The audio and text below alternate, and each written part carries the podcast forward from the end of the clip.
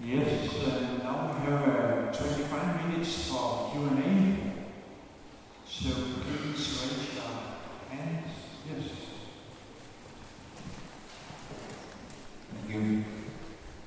Um, Professor McGrath, it's been a, a great privilege to read some of your books. I wish I were around to read them earlier. Thirty years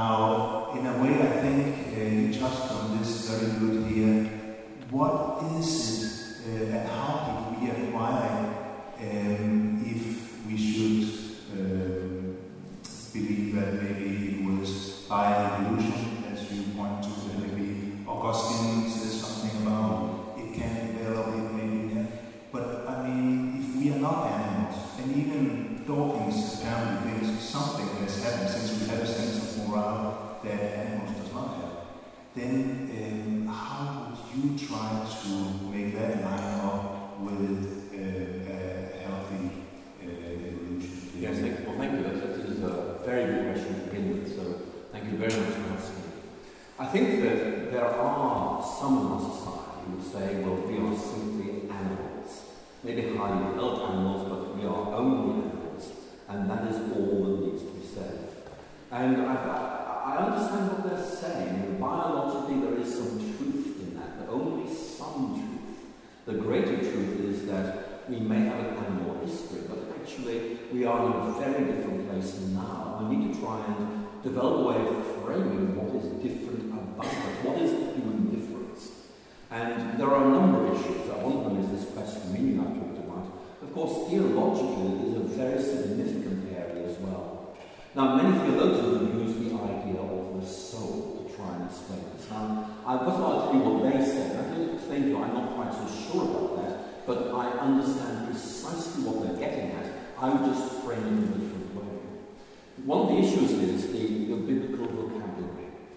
What, what, for example, the, the whole range of Hebrew terms, we often translate as life or soul. What were they understood to mean? And I think that, that there's a growing realization that very often we understand these Hebrew words to refer to part of the human body. In other words, there's a part of the human body called the soul, there's something else called the heart, there's something else called the mind, and so on. Whereas very often um, in the Old Testament, you find language being used not so much to refer to part of the human body, but rather the, the entire human body seen from one particular aspect. Thus, for example, in the New Testament, Paul talks about flesh and spirit. I don't think he's necessarily saying there's a thing called flesh and a thing called spirit. Think what he's saying is there is humanity behaving in this way and humanity behaving in that way. And maybe flesh and spirit designate ways in which the human being as a totality uh, behaves in that way. The word soul is very complex. For many, particularly traditional Roman Catholics, there is an immortal element in the human body called the soul, which kind of way escapes death and, and goes home. And certainly you do find the idea in Greek thought. There in Plato. Uh, you probably know the very famous Greek slogan, Soma Sema, the body is a tomb. In other words, that once the body dies, the soul is able to go home. And you may know a remarkable experiment conducted by uh, a general practitioner in Massachusetts who, I mean, this, this will this is strike as bizarre, who in effect would people, people who were dying on a bed, and he would weigh them before death and after death. There was a minuscule difference. He said, I have discovered the weight of the soul.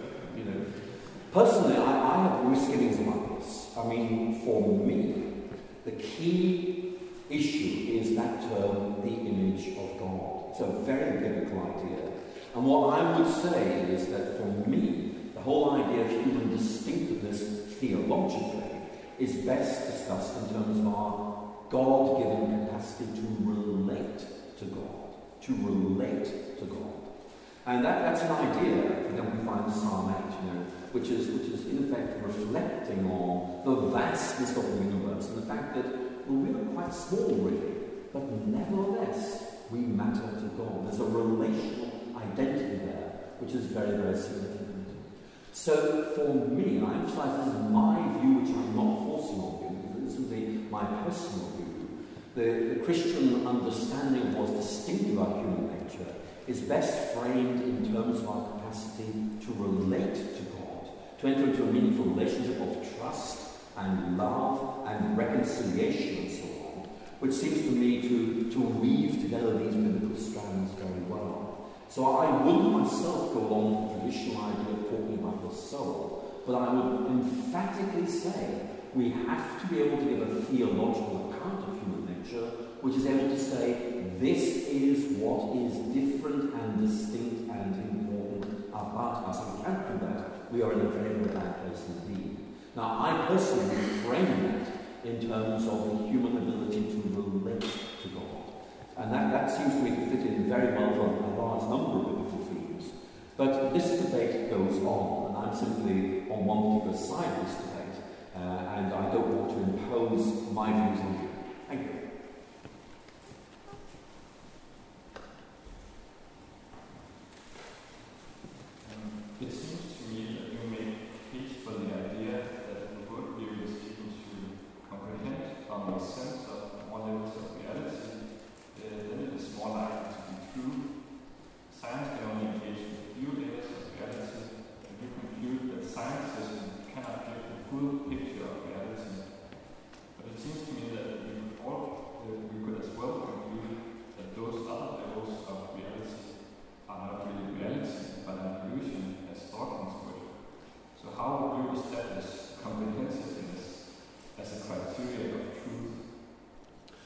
Thank you very much. It's a very interesting question. Um, if we were to look at the contemporary philosophy of science, um, the dominant theory of how sciences work would be described as inference to the best explanation. And what I mean by that is, this is some, you know, Peter Lipton, people like that, um, they would say, look, what science really does is to line up all the observations. You know, there's this, there's this, there's this, there's this. Now, what possible theoretical perspectives are there for understanding these, and how successful are they? So, what criteria might you use to decide how successful the theory is? Well, clearly, one has got to be how well does it fit in what you observe. So, we might say comprehensiveness uh, is, is criterion. You might also say, well, um, another one might be its um, predict, its capacity to predict. In other words, there's certain things we haven't observed, but if the theory is right, we should observe them, so we go and look for them. And you can mention other criteria as well. But basically, the ones that most people would, would argue for are comprehensiveness, a capacity to fit, uh, the whole idea of prediction, and in particular, the idea of um, the idea of cohesion, that in effect this gives you a, a unified way of looking at things which seem to make most sense of things. Now, I want to make two points about this. Number one, it's actually very difficult to apply those criteria because they are not written in stone in the deep structure of the universe. They're conventions that have emerged within the philosophy of science as a result of experience. And so the ranking order is open to um, debate. And secondly, there are very difficult criteria to actually apply. You know, what percentage of comprehension are you talking about? And so, you know, uh, what I'm saying to you is that very often, what's, what lots of the science are doing is giving you a theoretical framework which is very difficult to apply mathematically or statistically. But very often, it's applied aesthetically, by which I mean how, how good do you feel the fit is and there's this very famous quote from Paul Dirac, that um, well known physicist of the early 20th century, who in effect said, if a theory is not beautiful, it's probably not true. Now, I mean, there's a huge debate going on, you know, is beauty an indication of truth? And we don't really know, but actually, it is true that ugly equation is probably wrong. So it's, it's a very difficult thing to do. And one of the things I, I, I'm going to talk about more, and I may do this in the next lecture if I have time, is whether the rationality of science or the rationality of religion is in effect about a logical, rational process, or whether it's more imaginative. I can see how this all hangs together. But if you were to ask me, you know, what percentage, you know, you know, prove this to me, I would find very, very difficult to do so. But I can see this in my mind, and it is so satisfying. So I think the, the, the short answer to your very good question is it's very difficult to make these kinds of judgments. But the, the thing that, that Lewis talks about in some of his writings is, if you like, a moment of crystallization, where things that were disconnected were suddenly seen you know, to come together, where, in effect, a whole series of things which seemed to be random or unimportant actually began to be seen as parts of a bigger picture. And in many ways, I think that's the kind of process I'm describing, that, that very often you have this sense that I can see how things hang together. But if you were asked me to explain that in words or to do the mathematics, it'd be very, very hard to do so. But it's this deep intuition that this makes a lot of sense. What I'm saying to you is that, in my own case, and certainly in the case of many other people, you, know, faith gives you this way of looking at the world, understanding yourself, and just say, actually, that's right. Do you remember in the previous lecture I talked about Charles Colson? Actually, two Charles Colsons. Um, the one I'm focusing on now is the American. He read C.S. Lewis's book, Mere Christianity. And Colson had come to see himself as a very seriously mixed up person who, for whom there was no hope. And he read Lewis and he said, What Lewis describes, that is me. And uh, he said it's just, just an electrifying moment of, in effect, recognition what he's talking about, that's me. And you know, it's not mathematical, it's not logical, it's just, in effect, Lewis is painting a picture, and the picture is of me. And it shows me as I am, but it also gives me hope. And again, it, it's not a precise mathematical equation, it's not it's not a sort of a checklist where you can write percentages in the boxes and give an overall score, but it's this deep perception. This seems to fit something so wonderfully that the chances are it's true. But that, that, that's a brief answer to a very good question. Thank you. Hi. Thank you for your lecture, Professor It's a great pleasure to have you. Um, my question pertains to this, and perhaps just makes it it seems to me that there are plenty of non-reductive physicalist accounts which acknowledge that human beings exhibit emergent behavior. Um, so, in a way, there seems to be so many possible atheistic or physicalist and non-physicalist frameworks which account for and take serious these challenges that human beings exhibit consciousness, uh, meaning, and so on. Um, so, the dichotomy between Christianity and scientism is in a way too simple uh, mm. to be satisfying. Can you elaborate on, on these motives? Well, I think um, I, as I was saying, certainly you know, there are a much wider range of possibilities than I've been able to describe in this very brief lecture. And certainly people like Nancy Cartwright would argue that there are non-reductive physicalist accounts of um, mental phenomena which actually Christianity engages with very happily. The important thing about non-reductive physicalism is actually that it's much more open to the spiritual side of things than, for example, the more radical forms of reductive physicalism we find elsewhere. And also, I have to say that the media don't seem to be interested in non-reductive physicalism because for some reason they have this idea that it's more sexy and interesting to talk about the reductive forms. So I think the short answer to the question is that there is a wide spectrum of possibilities. And that very often we find ourselves engaging with people on the very reductive side of things, because actually those tend to be the largest forces in our culture. I think it is very important to engage with those, not because they are they are the best or they are to be taken with great seriousness, but because they are there in culture and people are naturally wanting to know what can be said in response. Non-reductive physicalism is very open to the idea of emergence. I mean, it, it just says this is obvious and we need to take some account. But, uh, but on the other side of the uh, scale. There are those who say that uh, that is in effect giving into religious people, because that's what they're saying. So I think there is something to be said there by way of recognition of the, the greater openness to non-reductive physicalism, to the whole idea of the transcendent, the whole idea of, of, of spirituality as a significant and viable and valid way of thinking in itself. Did you have a particular thinker in mind when you talked about these people? teken name dat dit is die stem van die Vader is.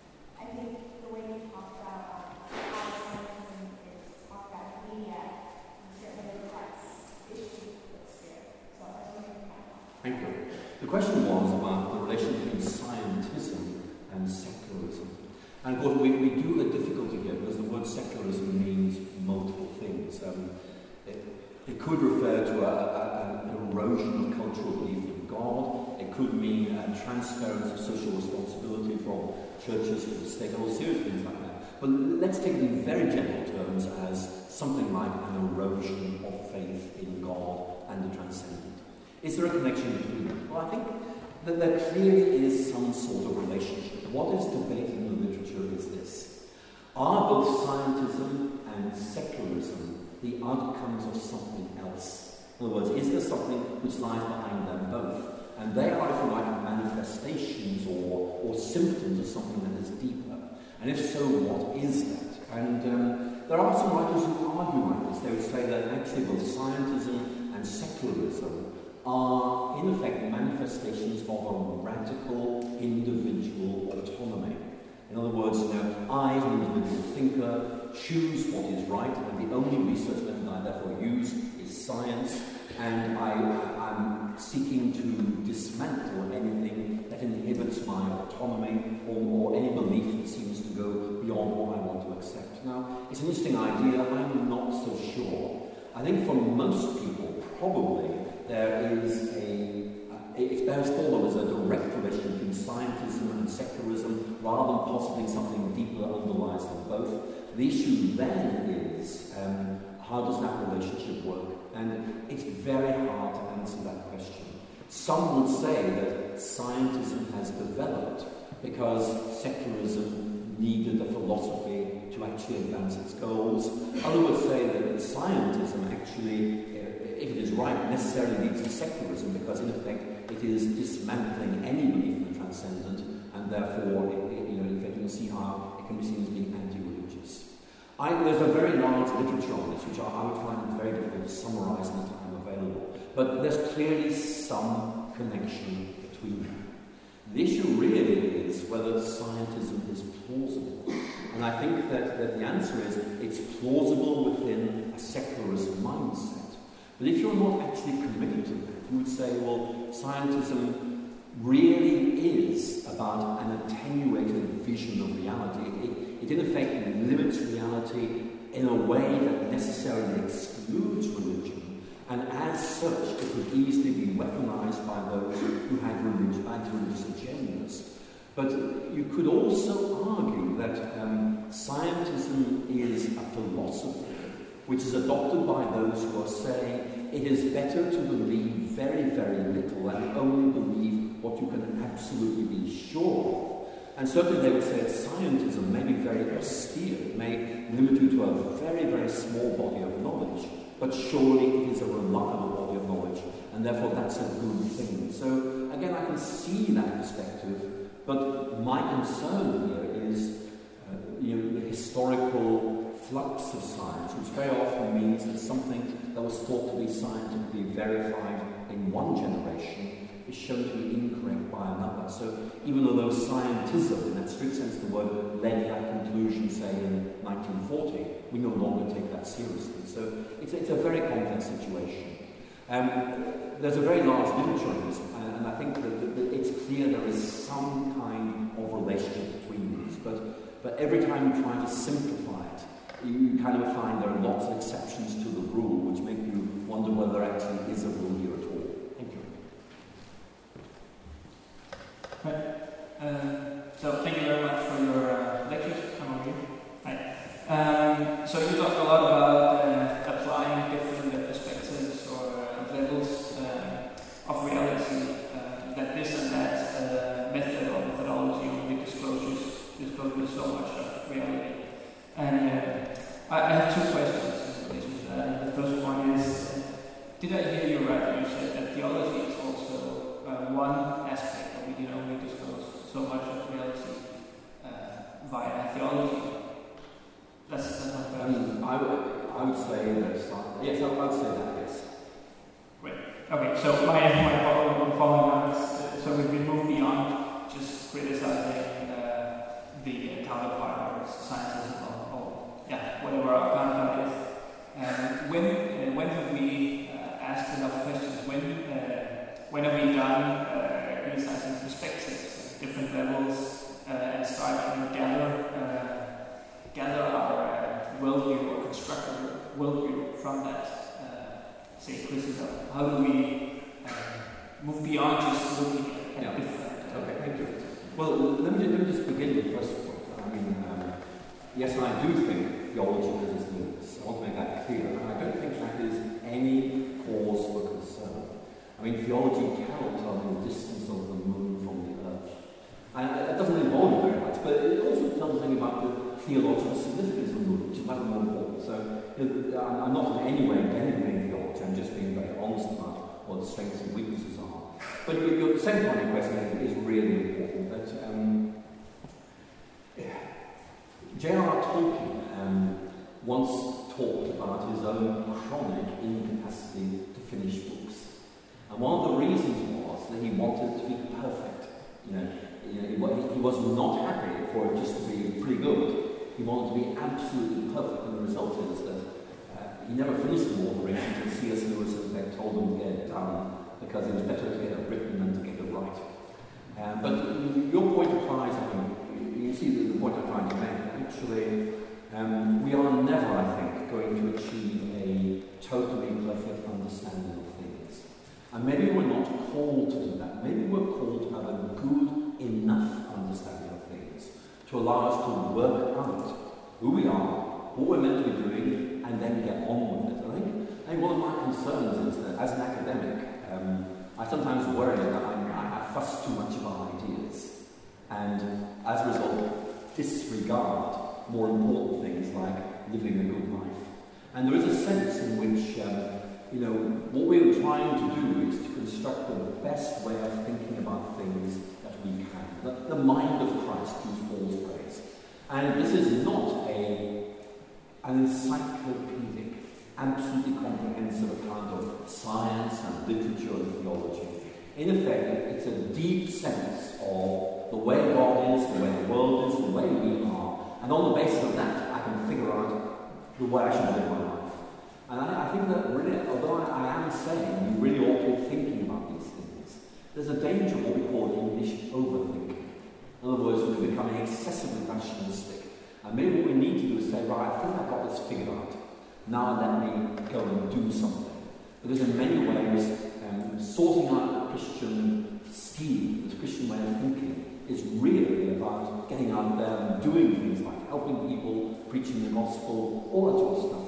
And it seems to me that, that, that a Christian framework is designed, designed to motivate us to do that, to equip us to do it, and to give us lots of useful toolkits as we try and live a better life, preach the gospel, and serve.